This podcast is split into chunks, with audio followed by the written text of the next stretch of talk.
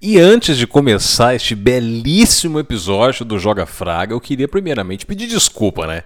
Porque eu não apareço aqui há 64 meses, mas é que essa virada de mês, final de mês, começo de mês, é pegar pra capar, né? Para quem é autônomo, para quem é freelancer, para quem escreve a própria história profissional. Porque, nossa, é uma loucura. Então, esse roteiro ele tá pronto faz um tempo já.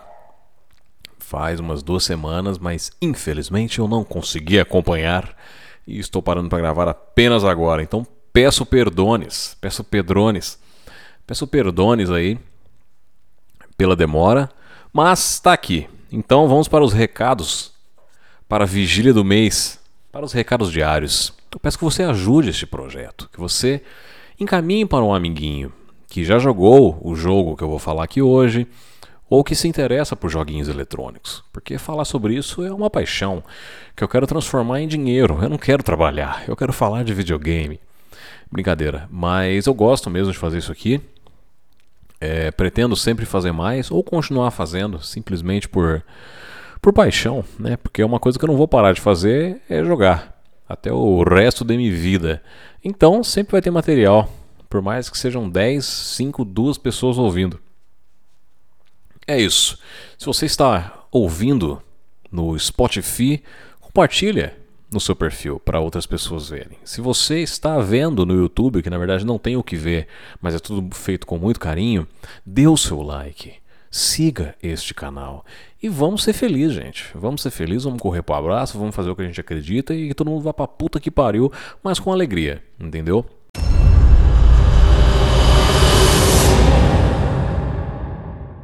E antes de. Agora é aquele momento gostoso, né? Em que eu fico 17 minutos falando nada. Mas é só para você se sentir à vontade, se sentir bem-vindo. E para começar, eu fiz um baracundeiraiá aqui na hora de gravar e coloquei o microfone no pedestal que eu tenho há muitos anos, ou que eu devo ter roubado do meu pai, eu não sei ao, ao certo. Porque antes eu ficava segurando o microfone, só que isso tava. É, não me incomodando, não ligo, porque né, o microfone não é um negócio que pesa 23 quilos. Mas às vezes eu sentia que ele fazia alguns barulhos por causa do movimento, por causa do cabo, por causa de uma série de coisas. Então agora eu coloquei aqui no pedestal do meu ladinho. Ele fica na minha frente enquanto eu posso ler, eu posso fazer pesquisas. Né? Hoje eu não sei se eu vou mexer no computador enquanto eu falo, que nem todos os outros episódios, né? que eu falo, nossa, eu quero ver aqui quanto custa um esmalte da Quem Disse Berenice. Aí eu vou lá, fico segurando o microfone, eu fico colocando ele aqui no, no cantinho do pescoço, aqui como se eu fosse um doente, e enfim, né? Essas loucuras aí que vocês adoram. Mas está muito mais fácil agora de me locomover e gesticular enquanto eu falo, o que é sempre muito bom. Recentemente, é, eu tirei esse comecinho para falar sobre cinema. Cinema é bom demais. Cinema em casa. É, tela quente, domingo maior. E na época que eu escrevi o roteiro, na época, né? Eu escrevi em 2014. Eu tinha acabado de assistir aquele filme Mortos Não Morrem da Netflix. E é uma grande de uma bosta. Puta merda. A Netflix, cara, eu eu não consigo entender como eles se superam a cada filme merda que eles lançam, porque os filmes exclusivos da Netflix, produzidos pela Netflix, são tipo 90% muito ruins. Mas muito. Eles têm aquele lancezinho de, de deboche, sabe? De ai, eu sou pretencioso, eu quebro a quarta barreira, eu falo com o público. E é uma merda sem tamanho, é um negócio entediante, um negócio fraco. E tipo, eles pegam uns atores muito bons para fazer umas merda que eu não consigo entender, cara. Esse filme mesmo, ele é protagonizado. Pro, pro, pro, pro, pro, pro, protozoário leproso.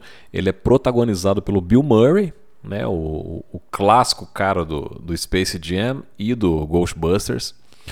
E o Adam Driver, que é o nosso famoso Kylo Ren, né? Mas é muito triste falar que ele é o Kylo Ren, porque ele já fez uma série de filmes muito bons o qual eu não assisti nenhum, mas eu sei que são bons. Então, assim, são. Não são atores descartáveis, sabe? Mas, puta, é um filme muito ruim, nossa senhora. E eu sempre converso com a Dani, a minha digníssima namorada, que eu não vi muitos filmes clássicos do mundo da vida, do universo. Tanto que esses dias eu assisti Indiana Jones pela primeira vez. O primeiro, inclusive já separei na HBO Max todos os outros porque eu tenho esse compromisso comigo mesmo, esse débito de assistir esses filmes clássicos. É, de Volta para o Futuro eu só vi o primeiro. Eu nunca assisti nenhum Alien. Eu malemar assisti Prometheus, mas eu dormi.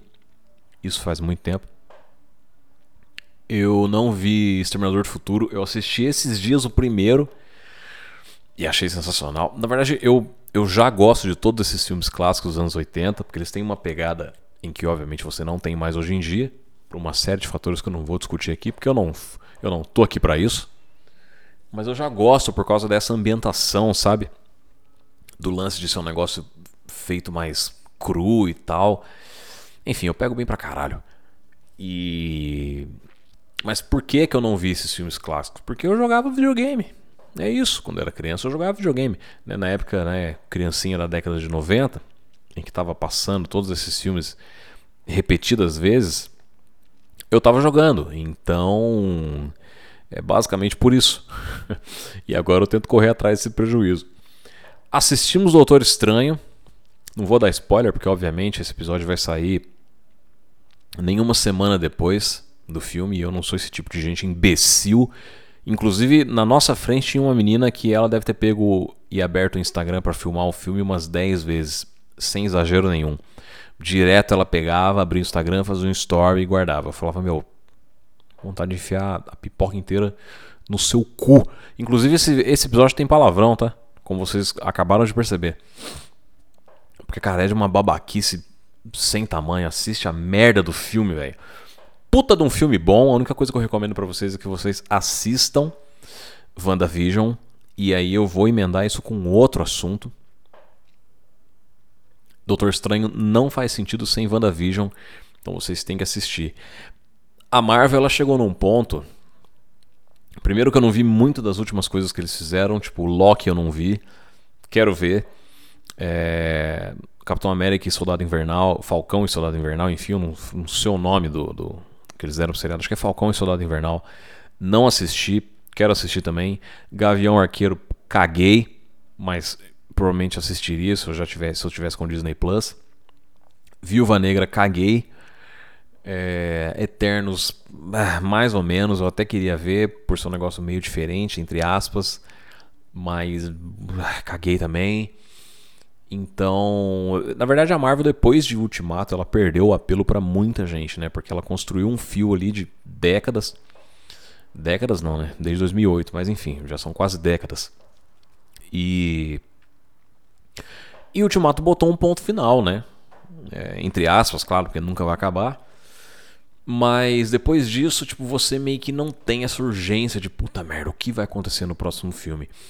E eu fico, eu fico meio, meio, sabe, meio desanimado, tipo, meio indisposto para assistir um negócio que depende de outras 44 mil obras em que eu vou ter que gastar 10 horas de vida para assistir, senão eu não vou entender. WandaVision eu vi no hype junto com a, com a Dani. A gente assistiu episódios a cada lançamento, praticamente. Então foi bem legal de assistir.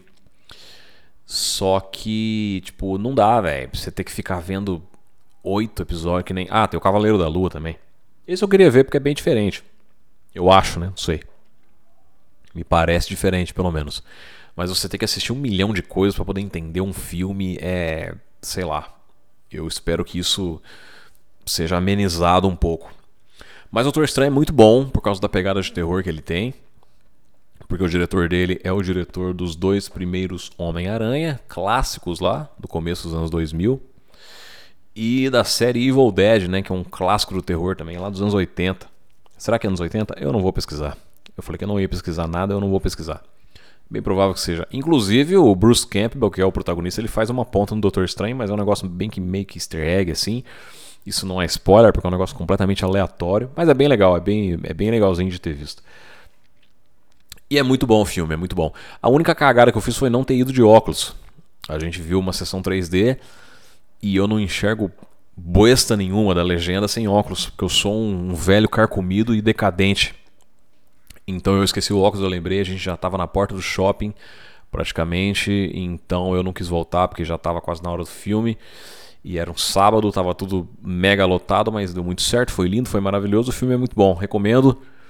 Assistam sem medo de ser feliz, mas assistam WandaVision primeiro. E puxando um pouco disso também para encerrar essa introduction, é falar sobre filmes de terror, né? Eu nunca liguei para filmes de terror. É um gênero que nunca me, me nunca me impactou, eu nunca tive vontade de ver. Em parte porque eu era cagão mesmo. E em parte porque, sei lá, eu sempre achei tudo meio bobo, sabe? Mas hoje eu entendo a magia do terror. Esse lance.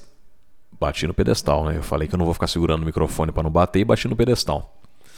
Esse lance do terror ter, tipo, 17 mil vertentes é muito legal, porque é aí que entra a magia. Tipo, você pode ver um filme completamente besta, mas que não seja é, exatamente ruim por isso. Ele só é, tipo, um filme. Não é bobo, é um filme simples, né?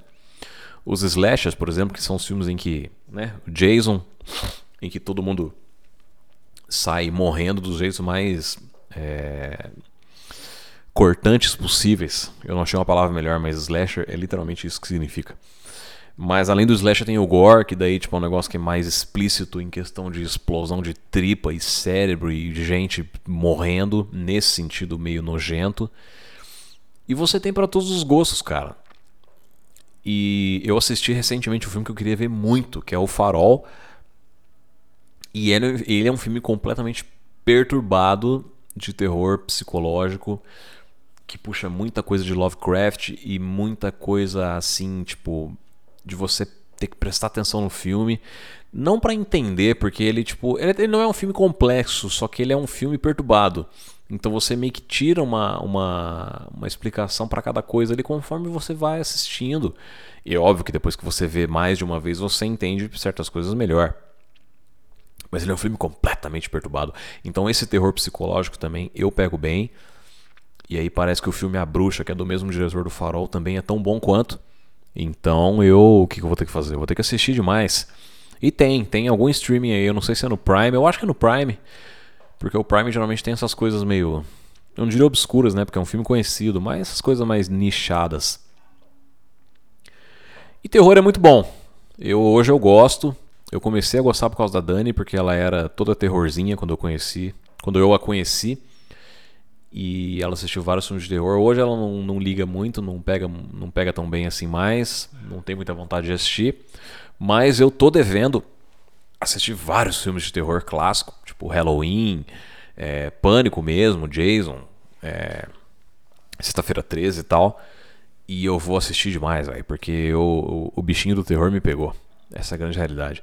E para fechar essa introduction, que já estamos aí com quase com 13 minutos praticamente, é, eu venho eu venho abrindo uma caixinha de perguntas no Instagram toda semana, porque eu tenho 17 mil seguidores. Mentira. Mas porque o povo é muito engajado lá, eu acho muito engraçado isso. Eu nunca parei para fazer essas coisas, eu nunca liguei para isso, mas é tá sendo muito engraçado porque é completamente espontâneo. Eu fiz três já do FAC do Fraga. E foi, foi bem divertido, velho. E, e, mais uma pessoa veio falar comigo em box, tipo, ah, mano, tipo, dei risada pra caramba de tal coisa aqui. É, espero que você continue fazendo, porque, porque, porque é besta. É besta, mas é legal, entendeu? Justamente pela sinceridade e por eu não ter compromisso nenhum, nem com a verdade e nem com você gostar ou não da resposta. Eu caguei, eu não sou influencer, não quero ser, mas justamente essa, essa falta de compromisso deixa tudo mais engraçado, velho. E falando em compromisso e falando em terror, vamos falar do que você veio aqui escutar, que é essa obra-prima clássica, recente, atual, maravilhosa, saborosa, completamente sem pé nem cabeça e exclusiva do PlayStation 4, que é Bloodborne.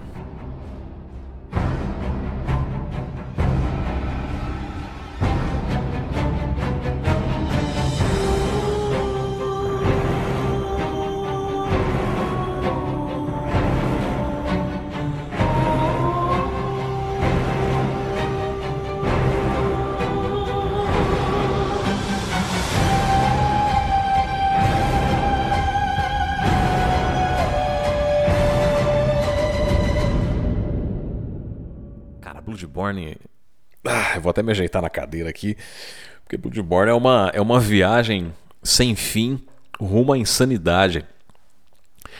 E a, falando em compromisso, né? Eu puxei essa linha porque ainda bem que eu não tenho compromisso nenhum de explicar o enredo dos jogos que eu trago aqui pro Joga Fraga. Eu vou bocejar.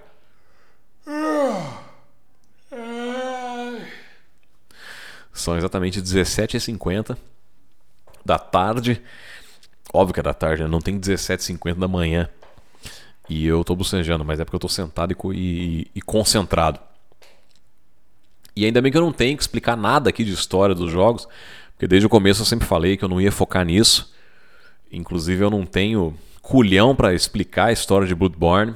Pouquíssima gente tem. Eu recomendo que vocês procurem vídeos no YouTube e aí você pega lá um, algum youtuber que você goste, ou se você não gosta de youtubers brasileiros, você procura algum vídeo internacional, americano. Porque não é, não é difícil de achar é, explicações de cabo a rabo sobre a história de Bloodborne. Eu assisti pelo canal de um tal de Sandman e eu gostei. Eu gostei, achei legal, achei bem, bem explicadinho. Não lembro se o vídeo é longo, eu acho que deve ter uns 30 minutos. Mas eu posso estar enganado, ele já fez também de Dark Souls. E eu recomendo, procura lá. O nome do, nome do canal é Sandman. E, e o vídeo é muito bom.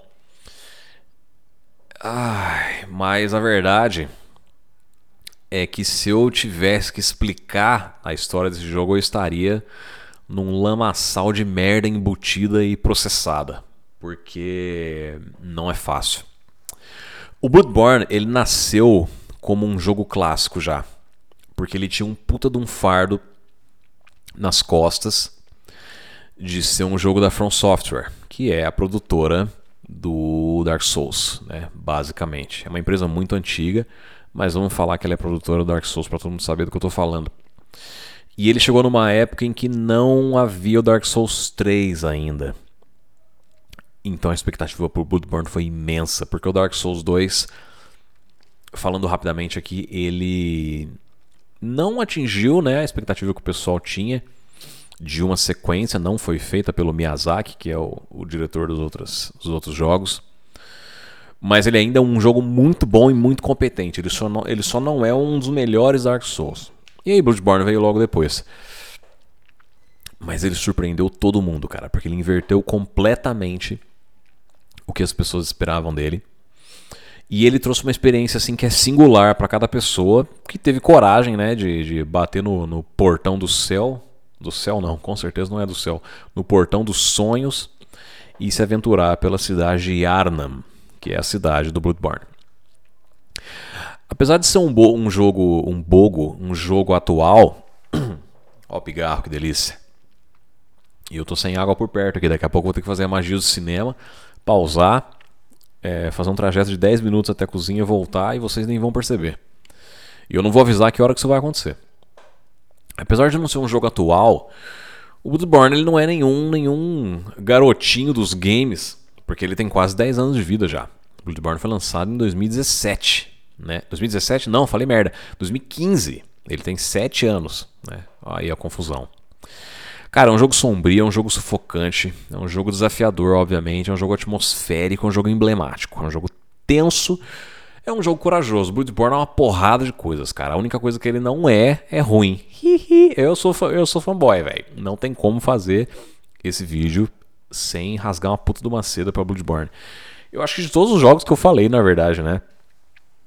Do Pokémon, Kingdom Hearts e do Final Fantasy Tactics, o Bloodborne eu acho que é o que eu menos tenho coisa para falar de ponto de vista negativo. Eu acho que eu nem, nem vou falar, inclusive. Porque não me vem nada na cabeça, né? Mas é isso. Eu não tô aqui pra fazer uma análise imparcial de nada. Porque senão se chamaria Joga Jornalista de Games. Que é uns caras que, enfim. Eu não vou criticar, não vim aqui para isso. Cara, a coisa mais legal de Bloodborne é que ele pode ser visto de várias maneiras, dependendo simplesmente de quem está jogando o jogo. Eu mesmo, eu tive três é, visões diferentes do jogo. Eu vou explicar cada uma delas agora para vocês. É, a primeira é, é, que eu tive a oportunidade de jogar Bloodborne no lançamento.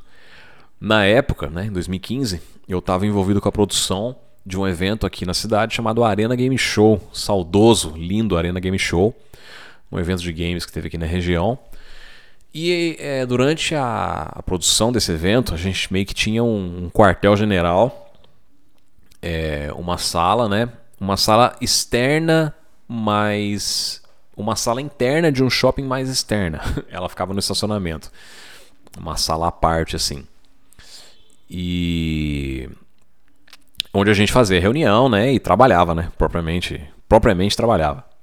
E lá passou a meio que ser uma segunda casa para mim. Porque na época ela, ela. Isso ficava na rua da frente de onde eu morava. Né? Tinha o shopping, aí tinha uma avenida, eu atravessava a avenida, entrava numa rua e eu morava num prédio, tipo, a 5 minutos dali.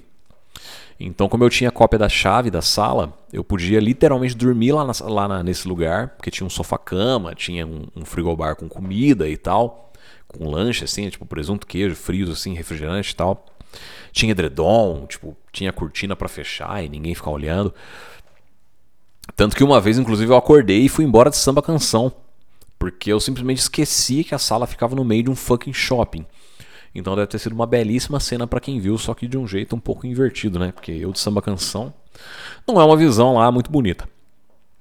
E o QG, cara, que a gente chamava, né? Ele era, tipo, completamente equipado com todos os consoles que o nosso chefe tinha. O, o vulgo Daniel, maravilhoso. Um abraço, Daniel. Você não deve estar ouvindo isso, mas sinta-se abraçado de onde quer que você esteja. E na época, a gente tinha lá um Wii U com Mario Kart, obviamente, e Mario Party também, e alguns outros jogos. A gente tinha um Xbox One e tinha um Play 4 e vários outros portáteis. Tudo isso no auge da, da, da, da nova velha geração, né? Lá em 2015, já que a geração começou em 2013, tava tipo muito recente. E o Daniel sempre foi viciado em Dark Souls. Então, por isso que ele fez questão de pegar o Bloodborne no lançamento. E no mesmo dia ele foi buscar o jogo e tal e trouxe lá pra gente jogar. A minha primeira visão do jogo, cara, basicamente foi eu não entender porra nenhuma, é, porque eu não tinha histórico nenhum de Dark Souls na minha vida. É, eu, só tinha, eu só tinha achado Bloodborne um jogo tipo, muito bonito e muito não convidativo. Porque ao mesmo tempo que você, tipo, sabe que é um jogo difícil é um jogo sufocante, como eu falei agora há pouco, você fica louco para dar mais um passo para ver até onde você vai. E tinha esse conflito. Bati no pedestal de novo. E tinha esse conflito. Que vem muito de Dark Souls, obviamente, né? Mas eu, jovem aprendiz da arte negra, das almas negras, não tinha consciência. A segunda visão Aí já veio alguns anos depois, aí sim, em 2017, quando eu tinha comprado o meu console e comprado o jogo, comprado não, adquirido, juntamente com o lindo do meu amigo Timóteo. E é engraçado como que a gente conseguiu esse jogo, porque a gente na época vendia acessórios de jogos, né? É, controle, cabo de carregar, fone de ouvido, é, aqueles carregadores fixos, né? Tipo é, mais menorzinhos assim, em que você. Eu esqueci o nome daquilo, velho. É um tipo um stand, né? Tipo um power stand. Em que você coloca o controle nele, como se fosse uma base, assim. Base carregadora, pronto. É, eu sou imbecil. Fui alfabetizado em inglês. E na época a gente trocou um controle de Play 4 por quatro jogos: é, Bloodborne, Final Fantasy XV, The Witcher 3 e Mortal Kombat X. E hoje, se você parar para pensar, é uma troca meio bosta. Porque um controle hoje de Play 4 tá tipo, sei lá, 300 reais, 250 reais, 280. Não vou pesquisar, mas é isso aí. É, mas na época a gente pagava preço de custo e a gente vendia os controles por os controles. a gente vendia os controles por 140 reais, se eu não me engano, 130. E já tinha um lucro bom. Porque a gente pagava, tipo, sei lá, 80 conto cada um. Então valeu a pena pra caralho, porque a gente conseguiu quatro jogos bons por tipo 20 reais, né? Praticamente cada um na época. E na época os jogos eram quase todos lançamento, né? eram jogos recentes. E. E o pigarro vem.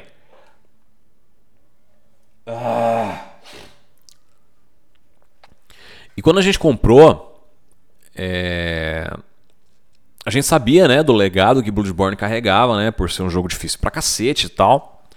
E a gente zerou, zerou ele só jogando juntos. A gente sempre ia na casa um do outro e avançava a partir daquele determinado momento, sempre fazendo tudo junto. E cara, foram, foram tipo muitos, lembra muitos lembranças. Eu não sei falar. Foram vários momentos assim, tipo, de, de perder um monte de sangue acumulado, de morrer, tipo, no primeiro chefe, né, na fera clerical, ou no padre, né, se você não subir lá na, na fera clerical, no padre Gascoigne, de chegar em um lugar, tipo, um, um lugar sem sem saída e do nada se deparar com um chefe que não é obrigatório, porque é muito comum isso no jogo. De ver aquele cérebro cheio de olho na torre que mandava frenesi pra gente de longe, a gente não sabia o que tá acontecendo. De ser invadido e tomar um cacete dos caras. E vez ou outra a gente ganhava até. De perder, tipo, todas as side quests que o jogo oferece, porque a gente matava todos os NPCs que apareciam, porque a gente queria a roupinha deles e de usar o machado até o final do jogo, né? Inclusive eu fiz isso até na minha, na minha campanha depois, que eu vou contar daqui a pouco. Eu usei o machado, cara, do começo ao fim do jogo. É muito bom, é uma puta de uma arma confiável. E, e aí até finalmente a gente conseguiu zerar, né? E a gente chegou à conclusão, conclusão de que a gente era uma puta de uma dupla dinâmica, porque o Timóteo ele era muito bom em explorar, tipo, ver uns itens assim, nos lugares tipo, completamente bizarros que eu nunca ia conseguir enxergar. De, de, explorar o jogo, sabe? Em geral, tipo, ah, lembra daquela. Agora a gente vai para aquela parte que a gente abriu em tal lugar. E puta, eu não lembrava de porra nenhuma.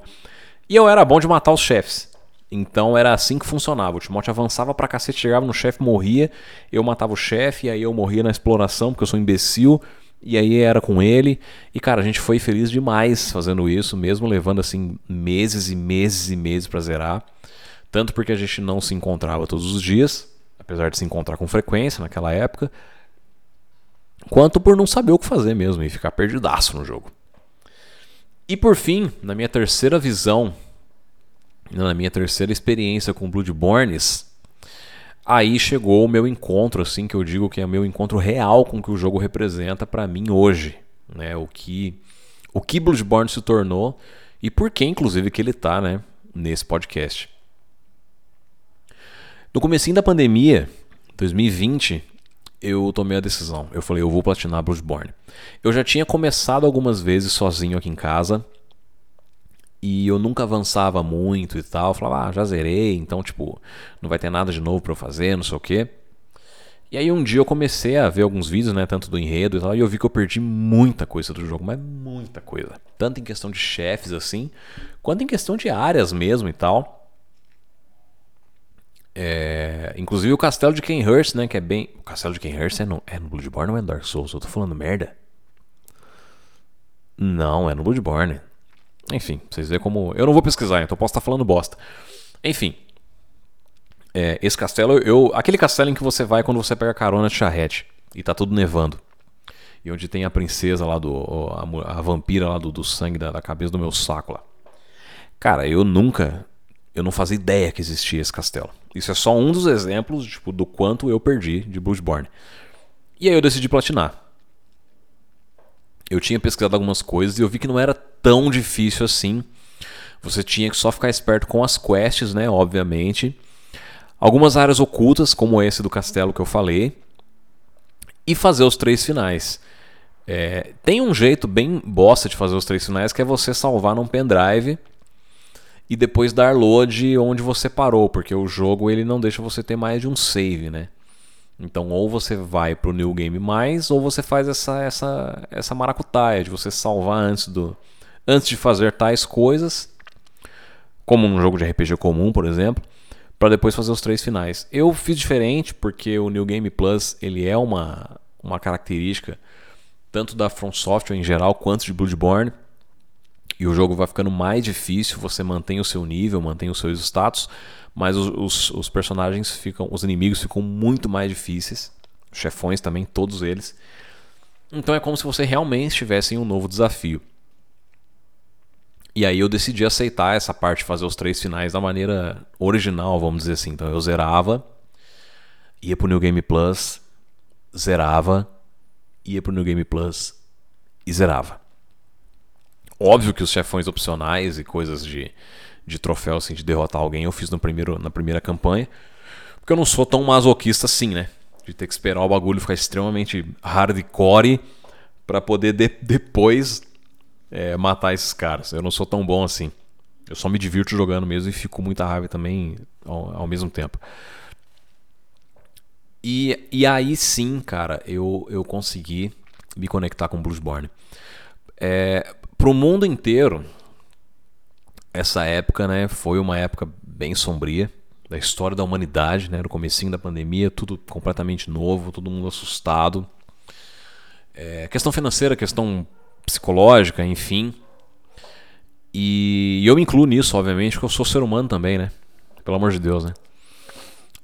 E o Bloodborne, ele não é uma, isso não é uma exclusividade minha. Eu já vi vários vídeos de gente falando a mesma coisa, mas ele já foi uma terapia assim para muita gente que convive com depressão. E como eu falei, agora eu me incluo nesse caso tanto da época da pandemia quanto da parte da depressão. Porque você ficar isolado e lidando com o caos de tantas coisas, hoje em dia não é fácil. Eu peço perdão por baixar a energia deste podcast. Bad vibes total. Mas é porque tem tudo a ver com, com, com a minha experiência com o jogo. E, cara, tipo, isso foi um, um motivo a mais para eu me jogar no mundo de Yarnan. E. E, sabe, e a cada conquista do jogo, tipo, a cada parte que eu avançava, a cada troféu que eu conseguia por alguma coisa mais difícil e tal, era um alívio, cara. Era uma sensação tão boa, tipo, de, de, de conquista, né? É, como eu falei, a cada conquista do jogo tinha essa ação de tanto de, de avanço quanto de satisfação, sabe? De você, tipo, pegar uma tarefa que não é fácil, tipo, ah, é só um joguinho de videogame. Sim, mas não é um jogo fácil. E você, tipo, você propôs um, um desafio para si mesmo, né? de você chegar até tal lugar, de fazer tal coisa, de bater tais metas. E cara, quando você começa a conseguir isso, a alcançar isso, é, é, é muito gostoso. É muito bom. Então eu tinha ali um, uma companhia para quando eu estava isolado. Tipo, eu colocava o jogo e eu sabia que eu ia tipo, esquecer de muita coisa, ia focar em avançar, em sair do lugar que eu tava para chegar num lugar melhor. E isso, cara, é uma puta de uma metáfora que vocês podem estar achando forçado, mas que se você parar para pensar, isso se reflete também na sua vida de várias maneiras, não exatamente com o jogo em si, ou pode ser com ele também, mas com o que você achar que, que se conecta, entendeu? Seja para uma conquista pessoal, seja para uma um objetivo seu. E para mim, na época, foi o Bloodborne. E é por isso que ele tem um lugar reservadinho no meu coração além de todos os méritos, ele tem esse mérito de ter me conquistado emocionalmente, né? Em questão de alma. E aí, cara, eu pude acompanhar também com essa campanha, essa terceira campanha, eu pude acompanhar a história melhor. Obviamente, já tinha jogado duas vezes, mesmo que de maneira né, largada. Eu assisti alguns vídeos por fora, eu li a descrição dos itens para tipo, ah, então esse item é, é sobre tal personagem, é sobre tal momento do jogo. Eu fui me aprofundando cada vez mais, cara. E a criação do mundo de Bloodborne, como tipo aquilo ali não, não oferece esperança nenhuma para os seres vivos que ali habitam. Mas mesmo assim, você na pele do caçador, você tipo continua avançando. É, é, é cara, puta, puta que pariu. É uma aula de determinação, velho.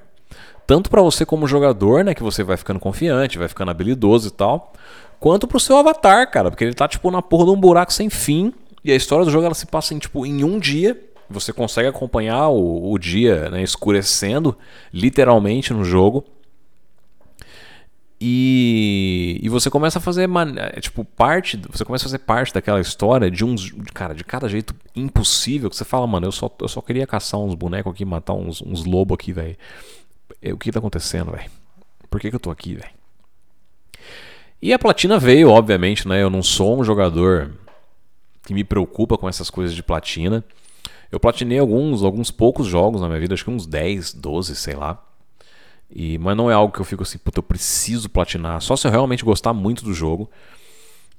E. E eu tenho, que eu falei, eu tenho tipo, sei lá, 300 jogos e não devo ter platinado nem 15. É, eu não tô nem aí. E o machado, ele segue sendo a minha arma preferida, cara porque é muito bom. Talvez porque, tipo, é, um, é uma arma simples, né? Baseada em força e tal. É, os combos são fáceis, é uma arma de. É uma arma longa. Se você souber combar do jeito certo, ele puxa ali a variação de arma que todas as armas têm. E. Ah, cara, puta que pariu, que, que saudade de Bloodborne, velho. Que saudade. Faz tempo que eu platinei, eu já tô, tô com, a, com a saudade a mil já. E mesmo que você, tipo, teste é, outras armas, né? Você. E eu sempre testava, obviamente, mesmo que o meu boneco seja focado em força, porque é um jogo simples de. É um jogo simples, né? Jogar baseado em força é um bagulho que não tem erro. Você não precisa ser nenhum gênio para poder aproveitar o jogo. Eu sempre via o que, que as armas tinham a oferecer, porque, tipo, cara, elas são um show à parte, velho. A questão de como cada arma funciona, aquela porra daquela marreta que tem uma espada como. como. Esqueci o nome, não é manopla. É a, o, o bastão da espada, a empunhadura. Eu esqueci, velho. Boa noite. É... Mas você tem que ver, você tem que jogar para saber, porque puta, tem, tem, tem um troféu para quem pega todas as armas, inclusive. E, e, vale a pena pra caralho você explorar e ver tipo qual a variação que cada arma tem, mesmo que o seu boneco não seja focado naquela arma. Tipo a Tonitros, por exemplo, a Tonitros ela é uma, um, tipo uma, um bastão com uma bola na ponta que solta raio. Cara, é uma puta de uma arma simples, mas quando você usa, você fala, mano, eu tô muito foda, velho. Eu tô muito foda com essa arma, eu tô foda demais. Bloodborne é um dos jogos, cara. É um dos meus jogos favoritos da vida. E eu fui me convencer disso somente alguns anos após o lançamento. Eu não tinha percebido a grandeza do jogo quando eu conheci. E isso é bem comum. Eu já vi muita gente falando que tipo cagou pro jogo e aí quando pegou para jogar, tipo, viu a, a maravilha que era. Ele é bem conhecido por isso, inclusive, tipo, você fala, mano, é uma obra-prima. Você fala, mano, como assim, velho? Mas por quê? Tipo, é um jogo, tipo, ah, é um jogo de aventura. E você vai avançando, ah, é um jogo difícil de Dark Souls, mas cara, você tem que jogar, velho. Você tem que jogar, você tem que apagar todas as luzes, meter um fonão de ouvido se tiver como e jogar, cara, e entrar, desligar o celular e jogar. É, mesmo eu tendo finalizado o jogo três vezes, praticamente. Três não, porque são só três finais, né? Só na, na minha última campanha de platina já foram três vezes. Mas vocês entenderam. Eu sinto vontade de rejogar até hoje. E parte disso é justamente porque ele é um jogo completamente aberto. Você pode jogar tanto pela gameplay, tipo, por ser um jogo frenético, um jogo tipo, cheio de, de agressividade, jogo sangrento e tal, um jogo violento, um jogo visceral, quanto pelas possibilidades que você tem de montar o seu personagem, em questão de build, de status, de fazer um personagem focado em destreza, focado em ataque e tal. Ou e os jeitos de você chegar até o fim do jogo, né? Porque você tem muita liberdade em questão de de, de personagem para você chegar até o final. Quanto você pode jogar pela história, né? Não que seja um jogo fácil, então não vai ser tão simples você chegar até o final mas assim, no sentido de você explorar com calma, tipo, buscar a resposta das coisas em cada cantinho do mapa, em cada item que você pegou novo, ver o que cada item faz, equipar, tipo, sei lá, jogar esterco nos outros. Ou você pode só curtir o jogo no seu ritmo, cara, de você matar um chefão e aí você, tipo, ah, agora eu vou pegar esse mapa aqui e vou testar uma arma diferente. Ah, eu, que nem eu falei, eu vou ver o que, que esse item faz. É... Ai, que suada gostosa no nariz eu vou, tipo, fazer uma build diferente, eu vou, sei lá, tentar matar os caras só com pedrada e bomba na cara. É maravilhoso. O Bloodborne ele não é um jogo que te pega pela mão, mas ele também não é um jogo limitado, em que ele fala assim, ó, você tem que jogar desse jeito, porque você não tem. No fim, ele é um jogo tipo que ele é o que você quiser que ele seja, velho. É, para você ter uma ideia, antes de eu, de eu platinar, eu nunca tinha visitado os cálices. E os cálices do jogo são praticamente dungeons menores, mais contidas assim, calabouços, né? E randômicos. E alguns inimigos do jogo só existem lá dentro. E eles dropam tipo umas gemas que você coloca nas armas e fica tipo muito forte. Tem até um esquema para quem quer platinar e tal e fazer uma, uma campanha mais rápida de você pegar uma, um cálice no comecinho do jogo, tipo que tem uns inimigos muito fortes, mas que você consegue fazer um miguel lá para matar eles devagarzinho. E além deles darem muito sangue para você subir de nível, eles dão umas gemas que você equipa na arma e, tipo, cara, você fica completamente é, absoluto, senhor absoluto de Yarnan logo no começo do jogo. Tira um pouco da graça, mas é mais assim para você ver como que como que o jogo, ele, meu, ele tá lá, velho. Se você quiser quebrar ele, você me consegue. E alguns desses cálices, eles são tipo mega cascudos, eles têm umas regras absurdas, assim, tipo, de limitar o seu HP. E isso é muito engraçado, porque um dos chefes que tem lá, você precisa matar ele praticamente sem tomar dano. Ele fica numa, numa sala assim, se não me engano, uma sala redonda. E ele é muito, muito, muito grande. É um chefe imenso, cheio de braço. Eu não vou dar spoiler aqui, vou só soltar alguns detalhes. E você tem que matar ele sem tomar dano, porque esse cálice, além de limitar o seu HP, é, justamente por conta disso, cada golpe que o chefe dá, ele te mata.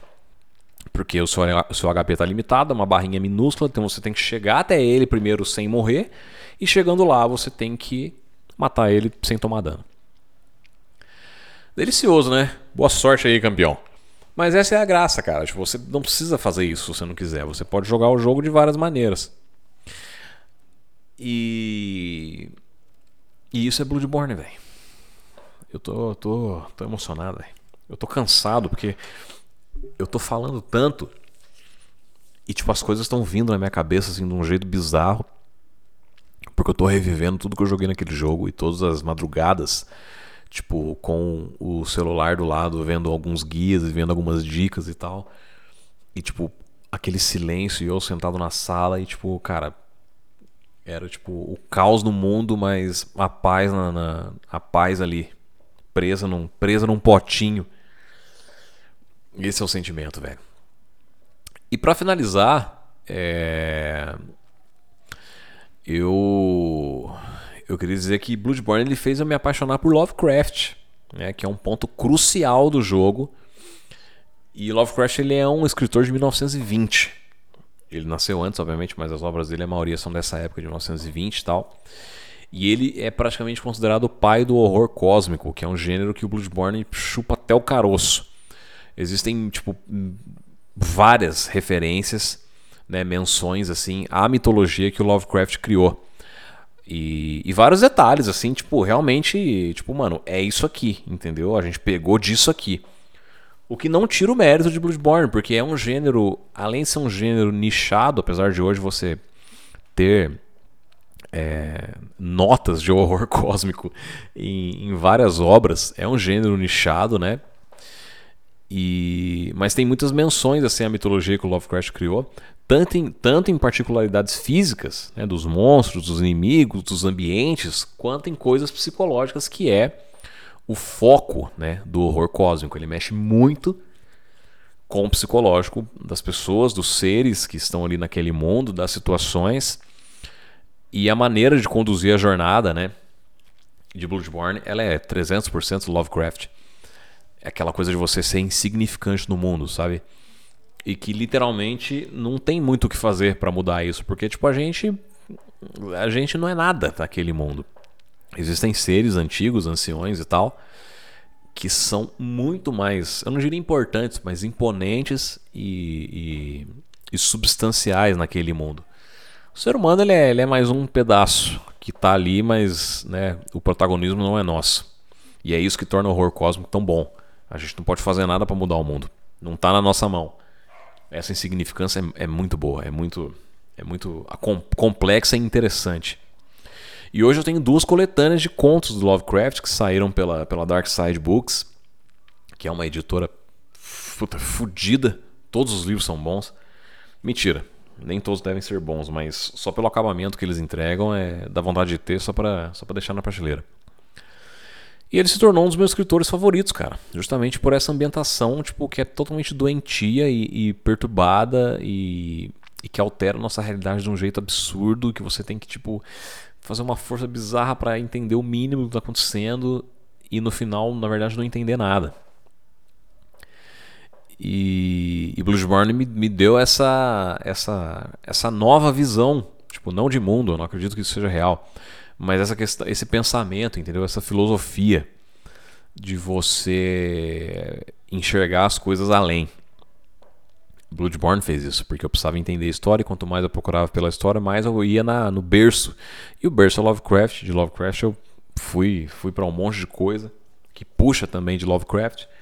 E, ah, puta que pariu. Me, me mudou completamente. E é isso, meus queridos. Estamos aí com quase 45 minutes, né? Seus filhotes de, de bicho comprido com mil olhos pelo corpo. Cara, Bloodborne ele vale a pena ser jogado com a maior calma do universo. celular desligadinho, como eu falei. Sonzinho de qualidade, seja no fone ou seja na, na no home, home Teacher, Home Dream Theater, Teacher Leave the Kids Alone. Cara, joguem, joguem Bloodborne, joguem pra caralho. Eu devo ter mais de, de, sei lá, 90 horas nessa merda. Porque por causa dos New Game Mais, por causa da platina, de ficar procurando coisa. E, e eu, nem, eu nem quis pontuar a trilha sonora é, em que você encontra ela completa, no Spotify, inclusive. É, foi publicada pela própria Sony. Porque, cara, se eu fosse falar da, da trilha sonora, eu ia tomar um puto num copyright monstro aqui, porque eu ia querer colocar todas as músicas. E, e esse jogo, ele, ele é do caralho, velho. Eu falei que eu não ia falar nada de ruim, né? Mas eu vou falar agora no final. Ele sofre do mesmo mal que Final Fantasy Tactics. Depois que você jogar, você vai tipo querer uma experiência próxima de Bloodborne e você não vai encontrar. Porque além dele pegar a fórmula Souls, que é uma fórmula conhecida já, obviamente, e tipo tem vários jogos que bebem dessa dessa fonte, mas Bloodborne tem aquele toque de terror e o toque tipo sombrio e o lance da agressividade de você ser recompensado por você ir para cima do inimigo e não por você ficar tipo meticulosamente estudando cada passo de tudo que acontece, que é o que Dark Souls faz mais, na minha opinião. E mas assim, a minha saída foi justamente isso. É, e conhecer a série Dark Souls. Porque o bichinho da From Software me picou, velho. E eu já eu tô usando esse termo de o bichinho me picou tantas vezes que tá ficando chato já. Mas é verdade. É, eu fui tipo direto para Dark Souls. Aí eu joguei o Dark Souls 3 depois, que inclusive é o que mais tem influência de Bloodborne, porque ele, ele virou um jogo mais agressivo em relação aos outros. É, estou tentando platinar o 3, mas ele, ele precisa de, de ajuda de terceiros para que isso aconteça. E, ou, ou se não fica bem chato e longo e entediante conseguir uns determinados itens lá. E como ninguém que eu conheço joga, infelizmente eu tô indo do modo hardcore. E eu zerei o 2, eu só não joguei o 1 até agora. Que dizem que é o melhor, né? Mas o 3 e o 2 são muito bons. É, destaque pro 3, é claro, mas porque infelizmente realmente o 2 ele é um jogo inferior em questão de Dark Souls, mas ainda é um jogo muito bom. E cara, Bloodborne ele tá sempre em promoção na PS4. Na PS4. Eu não sei falar. Ele está sempre em promoção na PSN. É, geralmente eu acho que a versão. É que eu já tenho a versão normal, né? Então eu acho que a versão completa dá uns 60 reais, 70. Porque ele é PlayStation Hits, então ele já custa menos. Ele custa, você acha, por uns 50 conto. Mas a DLC dele tá bem carinha. Ela já foi 30 reais e eu não comprei. E eu tomei no brioco, porque hoje ela é 60 conto, 57, sei lá. E aí pesa um pouco mais a DLC. É muito boa porque ela acrescenta tipo coisas assim que que tornam o Bloodborne praticamente outro jogo, como se fosse uma campanha separada, na verdade, de tanta coisa que ele coloca na DLC. The Old Hunters, mas eu ainda não joguei. Sou eu sou um poser. Se quiser, vem aqui em casa e dê um tapa na minha cara. Mas vale a pena, cara, ter um Play 4 só pra jogar essa delícia, velho. Bati no pedestal de novo. Porque. Ah, porque é um puta do jogo, vai. Puta que pariu, velho. É isso aí, velho. Eu sou fanboy, velho. E eu vou tatuar a marca do, do caçador ainda, velho. Junto com a, a, a, marca lá dos, dos caídos, lá dos, dos. Esqueci o nome da marca do, do, do Berserk, velho. Que bosta. Marca dos possuídos. Eu não sei. Eu não sei, esqueci o nome. Mas enfim, inclusive, né, Berserk, Bloodborne, Dark Souls ali, tá tudo, tá tudo amarrado. Quem, quem sabe, sabe. Ah, e pra, pra, pra fechar agora, pra fechar real, é, os três finais de Bloodborne eles são completamente chocantes, cara. E todos eles dão margem para assim, várias interpretações. E você pode escolher o final que se encaixa melhor na sua visão da história. Eu prefiro ficar com o final, abre aspas, canônico. Eu não vou dar spoiler de como é o final, mas basicamente é o final em que você recolhe determinados itens é o, é o terceiro final, praticamente, porque ele é o que precisa de mais requisitos para ser feito. E eu não acho que Bloodborne precise de uma continuação, apesar de muita gente chorar que um Bloodborne 2, ai, tá sendo feito, deveria ser feito. Eu, eu não acho. Eu duvido que a From Software faça um Bloodborne 2 ruim, mas eu sinceramente não acho que, que seja necessário. E cara, depois de tudo isso que eu falei, vai jogar Bloodborne e você vai entender por que, que o jogo é tudo isso. Porque ele é, não adianta, essa é a verdade. É um puta de um jogo, ainda tem gente jogando online, quase 10 anos depois do seu lançamento, e vai jogar Bloodborne, velho. É isso. E um último aviso aqui, meu amigo. Tema o sangue antigo. Adeus.